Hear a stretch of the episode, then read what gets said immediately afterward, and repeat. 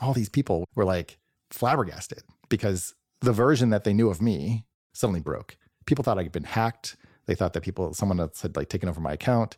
Some people were like, oh, another fucking guy who wants to have sex. Look at that. That's so unusual. And so part of it was like, no, no, you don't understand. For so much of my life, I thought sex was dangerous, something I shouldn't want, something that I should repress, something that my gender tends to use as a blunt instrument or as a type of force against other people to get power from other people. That's not what I wanted to be.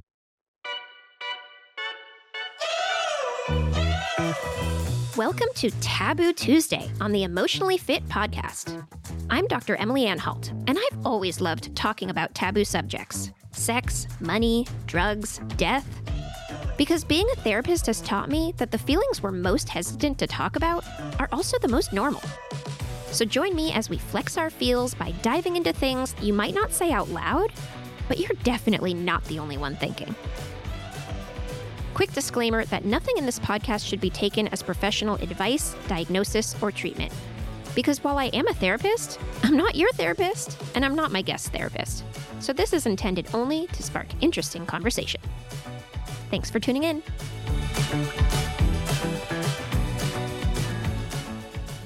Hi, everyone. I'm here with Chris Messina today. Chris is widely known for being the inventor of the hashtag, which is a pretty damn cool mark to make on our modern world, I'd say. But if any of you out there have ever done something really notable, you probably know there's a lot more to a person than their most widely known accomplishment. And I think a lot of people just tag Chris as the inventor of the hashtag, and that's that. But he's so much more than that. He has designed products and experiences for Google and Uber. He's founded startups. He's created movements. He's done two TEDx talks and fostered really important and beautiful relationships all over the world. And he's been all over the media. He's been quoted in all kinds of things like the New York Times and Wall Street Journal. And he's also done a lot of his own writing. By the way, he's also just a really cool human being who I am so lucky to have been connected to on Twitter years ago. And over those years, we've fostered a really amazing relationship and we've spoken around the world together. So I'm so excited to be talking with him today. Welcome, Chris. Thank you. Thank you so much for having me. It's an honor to have you.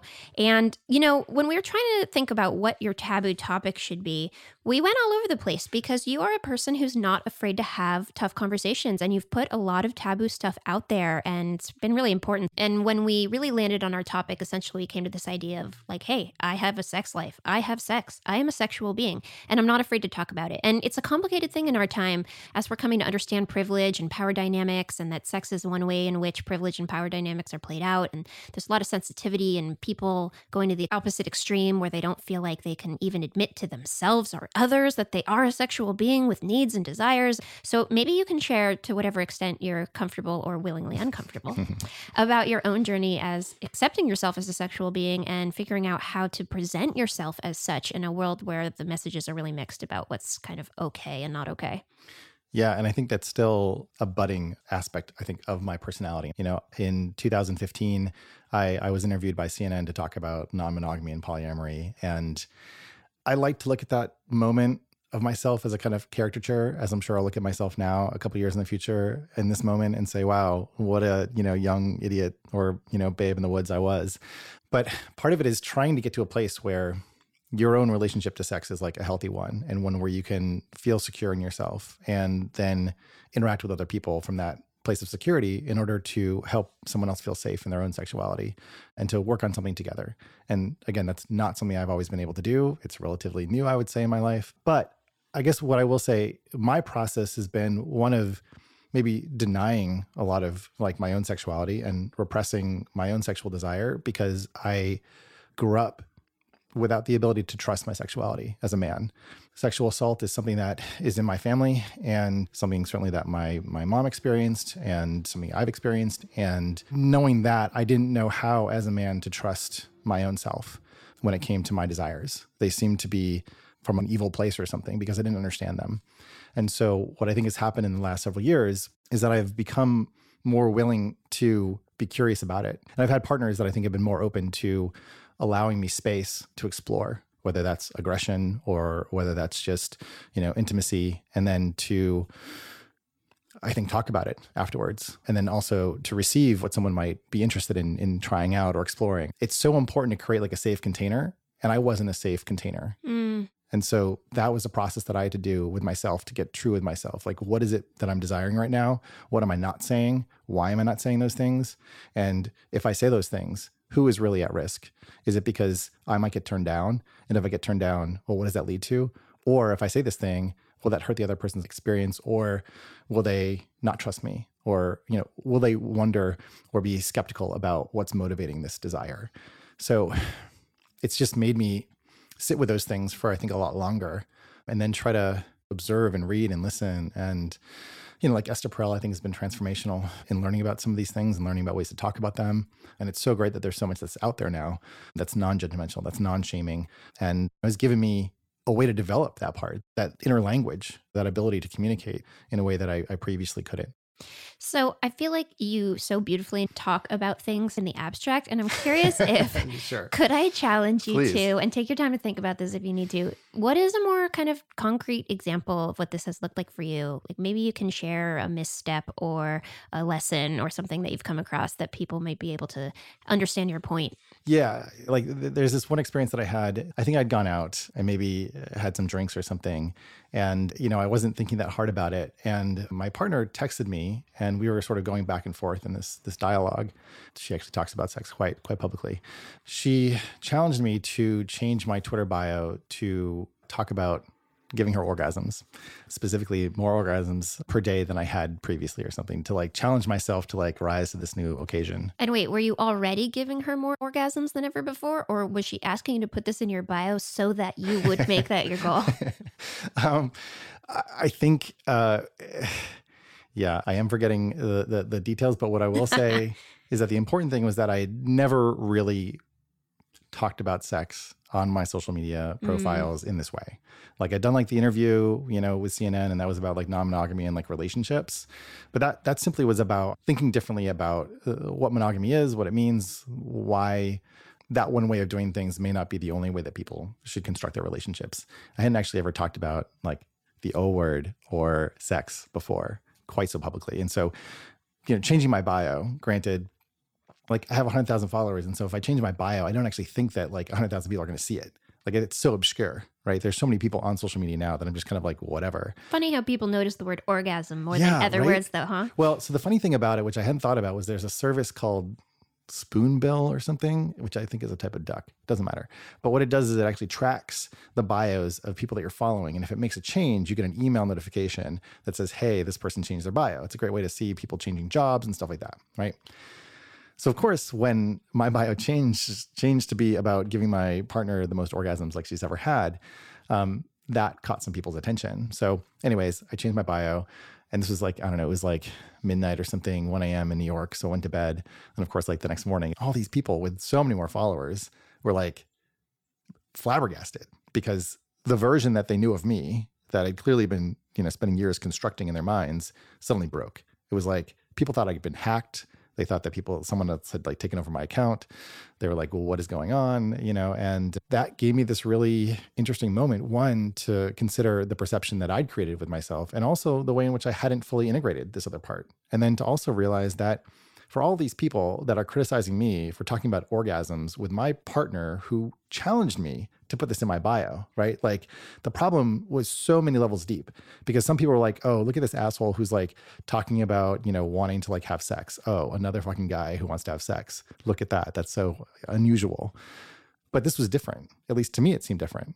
Uh, and so part of it was like, no, no, you don't understand. Like for so much of my life, I thought sex was dangerous, something I shouldn't want, something that I should repress, something that my gender tends to use as a blunt instrument or as a type of force against other people to get power from other people. That's not what I wanted to be. And so for me to put this out there in the world is for me to say, actually, I feel comfortable with this part of me. Hmm. And I'm not afraid of this part. And I feel bad for you if you're a guy and you see this and you're intimidated by this or you think I'm an asshole or like whatever. You have no idea. So the lack of curiosity and the lack of response specifically from tech people around saying oh like that's amazing like why don't we all like get in concert in giving our partners amazing orgasms like you know for a month to me suggests where there is this gap. And I mean, there literally is a gap, but also like a gap in the conversation. Well, what's so complicated too is I feel like you represent tech in this really interesting way for so many people. Like you invented the hashtag. There's something so tech about that. I almost don't even know how to handle it. And the idea of marrying tech and sex is really complicated because most of what we see in the media when you see tech and sex in the same sentence is an abuse of power or something going really wrong or someone being really thoughtless and insensitive. And I can understand the dilemma of the modern man where it can seem unclear about how to integrate these things in a thoughtful and respectful way and knowing that there are going to be some people who are hurt and offended no matter what because they haven't been treated with the respect that they should have been up till now. Yeah, absolutely. And I think that's even like why I continue to I don't want to say like struggle, but still find it a little bit peculiar and, and awkward. There are some parts of my life where being able to talk about sex is the same thing as like talking about like the breakfast cereal that you had or something. Like it's just not that remarkable and it's something that everyone does. In other contexts, it's harder to have those conversations. Like people feel, oh, they're like, oh, I don't want to talk about this or like, oh, it's uh, like it's a problem. It's fraught because sex is such a personal thing and it's so deeply about the individual and about all the stories and experiences that they've ever had and it's a very personal thing because certainly evolutionarily like long term your ability to either you know have sex cultivate sex engage in sex has been part of your ability to like you know belong and to fit in and sex has been used in so many different ways for better and worse in human culture that it's so hard to take anything for granted and to make any assumptions. And so every time you come into a, a, conversation about sex, it's almost like you have to like warm up and like have an onboarding conversation to say, where are you at with this? And yeah. how do you feel about it? And how you do you need like consent to have the conversation. Yeah, yeah, yeah. frankly. And you kind of have to like constantly check in. But the other thing that's complicated about it is our society is so scared of sex and asks people to deny such natural and universal feelings all the time. And my experience as a therapist has taught me that most acting out and most crime and most, you know, harmful things that people do come from some version of never having been allowed to think and feel and say things until they just come out in some crazy action. And so, while starting to have these conversations feels really important, I also think having them younger and in safer places and helping people. I mean, we live in this, you know, Judeo Christian society where you're supposed to not even want it until you're married. And it's just not how it works. And so, how do we start having these conversations in ways that make people feel safe to even look at these things in themselves? Uh, yeah, obviously, these are huge questions. And a lot of it, I think, comes from studying history and how we got to be this way. Like, we are the first real generation that I don't want to say takes birth control for granted, but where birth control is sort of universally accessible, whether it's good or bad is its own conversation. But the fact that sex is not simply done anymore just for procreation allows us to actually get into the body and to experience things that, you know, are actually biologically driven motivators to get us to reproduce. You know, if the like the best feeling that you could have as a human was to like eat, we would just eat ourselves to death and then, you know, we'd sort of fade away. But instead, our biology has like been created to give us the perception that we want to have sex because that's the way that our reward system is built up. And it's so powerful. And it has to be powerful because again, we would die off if it weren't so powerful. So you have to sort of acknowledge who and what we are as an organic creature and then take that and put that into the context of culture and civilization. And we find ourselves in this moment where we're becoming deeply electrified in a sense, like we're living in technology that allows us to get exactly what we want without any concern or care or respect for the tools in which we get those things. So I'm thinking specifically about like voice assistants like Alexa or Siri. You don't have to ask like consent or, you know, send Siri a birthday card or things like that. We're losing some of those ways in which we can look each other in the eye and sort of gauge how the other person's doing and then to ask inquisitively like how are you? To show deep empathy and care.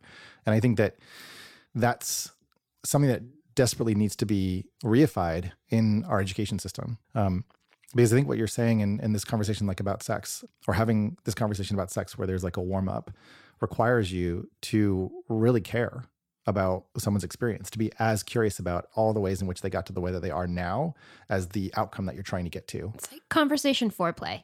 Uh, for sure, 100%. Like expecting someone to be ready for something that's ultimately a very stimulating experience before they can wrap their mind and their body around being ready to have that experience is you know, not ultimately going to be good for anyone. But I'm curious, you know, you had this huge reaction on Twitter from this bio change. You are out there having these conversations. And what have you found has evolved as you've started to put yourself out there? In what ways do you feel more confident talking about yourself as a sexual being and person in tech? And in what ways do you feel like you still have to be a little bit careful? Mm. I think maybe part of the shift has been just feeling less like a person in tech. A lot of people are looking for tech to make all these changes, to fix all the problems. And I fundamentally don't think that tech is going to solve any of the problems.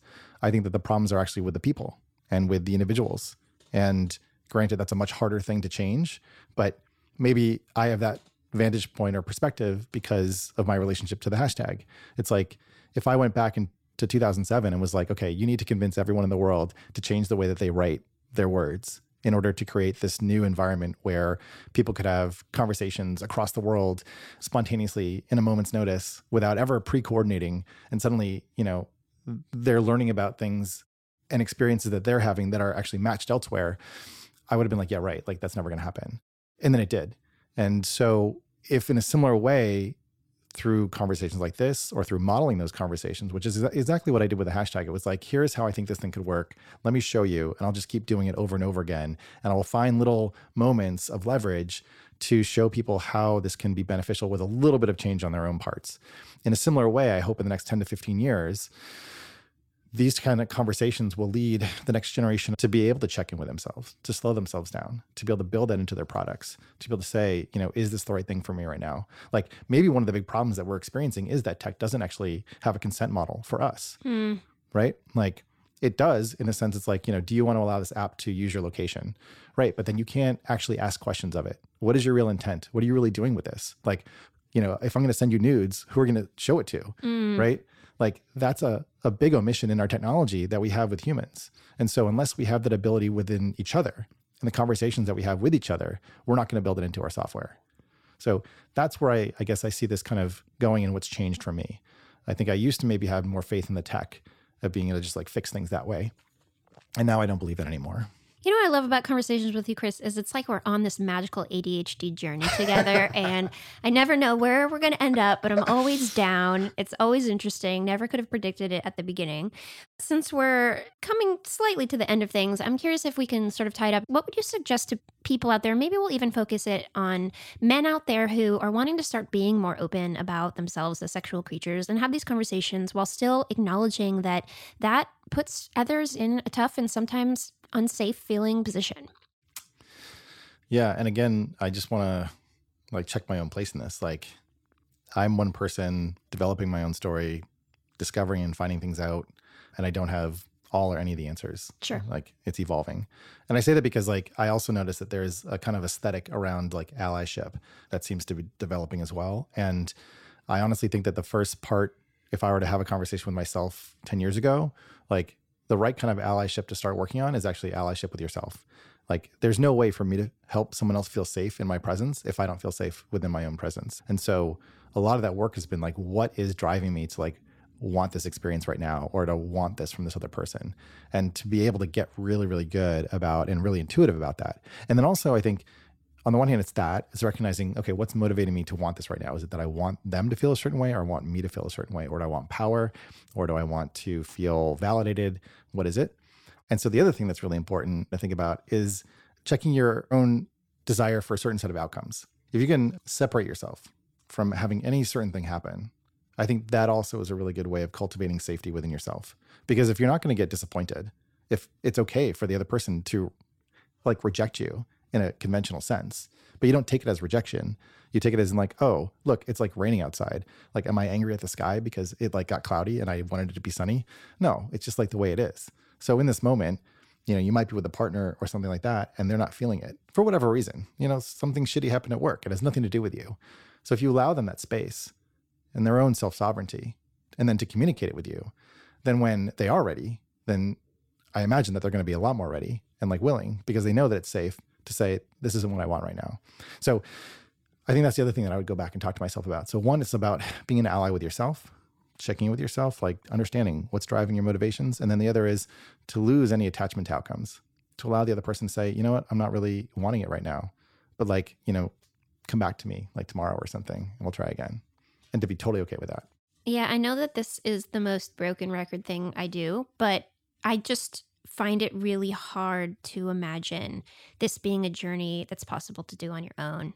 And because I think it's unfair to ask people around us to do it for us, that is why I believe so strongly in therapy. Like, find a person whose job it is to help you do this work on yourself because it's impossible to do in isolation because it's all about interpersonal dynamics anyway. So, if I can push one idea around all of this, it's that this journey that you're trying to go on in the world has to start with the inner work. And yeah, and I will say, like, I've done a lot of therapy. Like, I had a lot of help in that sense for me to be able to play out these ideas in a context where I had that ability to sort of in, investigate and to explore right? To go into therapy as though they are, you know, a trainer for your mind and your emotional health because you're going there for yourself. You're not going there to like please them or to make them feel good. They're there to hold space for you to, you know, throw out a bunch of idea dice in a sense and see what comes up and then to talk about it to put it on the table and say, well, why do you want that aggression? Or why are you looking to like feel that way? And is there a way for you to explore those feelings in a way that's actually healthy for you and for your partner,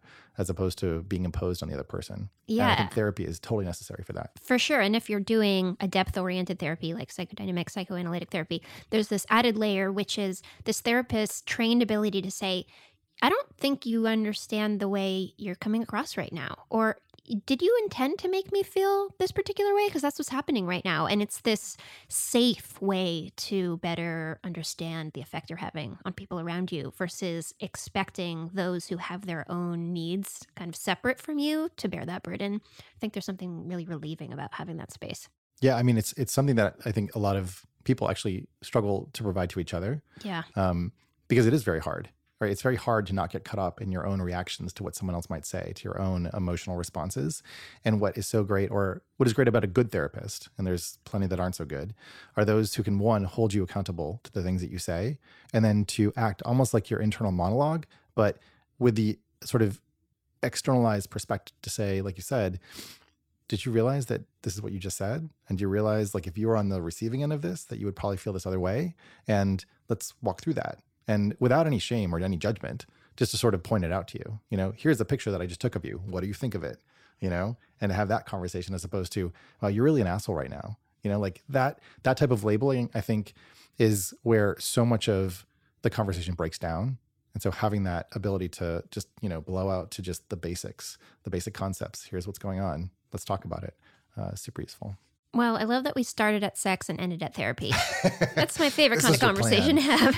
So, the way I end every episode is I'm going to hand you a list of really personal questions, and I'd like you to read them over and pick whichever one you feel okay answering. Read it out loud and answer it for everyone. Okay. This uh, I feel like this is very cliche to admit, but actually I've been thinking about this a lot, so I'm just going to say it. So, if you could switch bodies with someone of the opposite gender for a week, what are some things you would do? Well, I would probably spend a lot of time masturbating um, because I don't have a clitoris or a vagina, and I'm very curious how they work and what it feels like to have one. You know, like to have a part of your body that has 8,000 nerve endings just sounds really intense, but also like really interesting. Like I can't twiddle my kneecap like enough, you know, to like get to that level of intensity. So Ah, yes, it is a blessing and a curse, my friend. I realized too that I wrote this question in a really not sensitive way, which is I said opposite and gender. We're actually not talking about gender, I'm talking about biological sex, and opposite implies that there's only two, which I don't think is fair either. So let me at least kind of yeah, pull think, back on that. Thank you. I, I did notice that. And I was like, well, I guess I'll take the question as written. Uh, but yeah, you know, it's uh, there's a Kickstarter that I noticed recently uh, that's for um, bathroom signs. And what I think is so smart about it is that it's just based on the features. So, for example, they will have like a list, you know, like here's a toilet, there's a urinal, there's like a sink.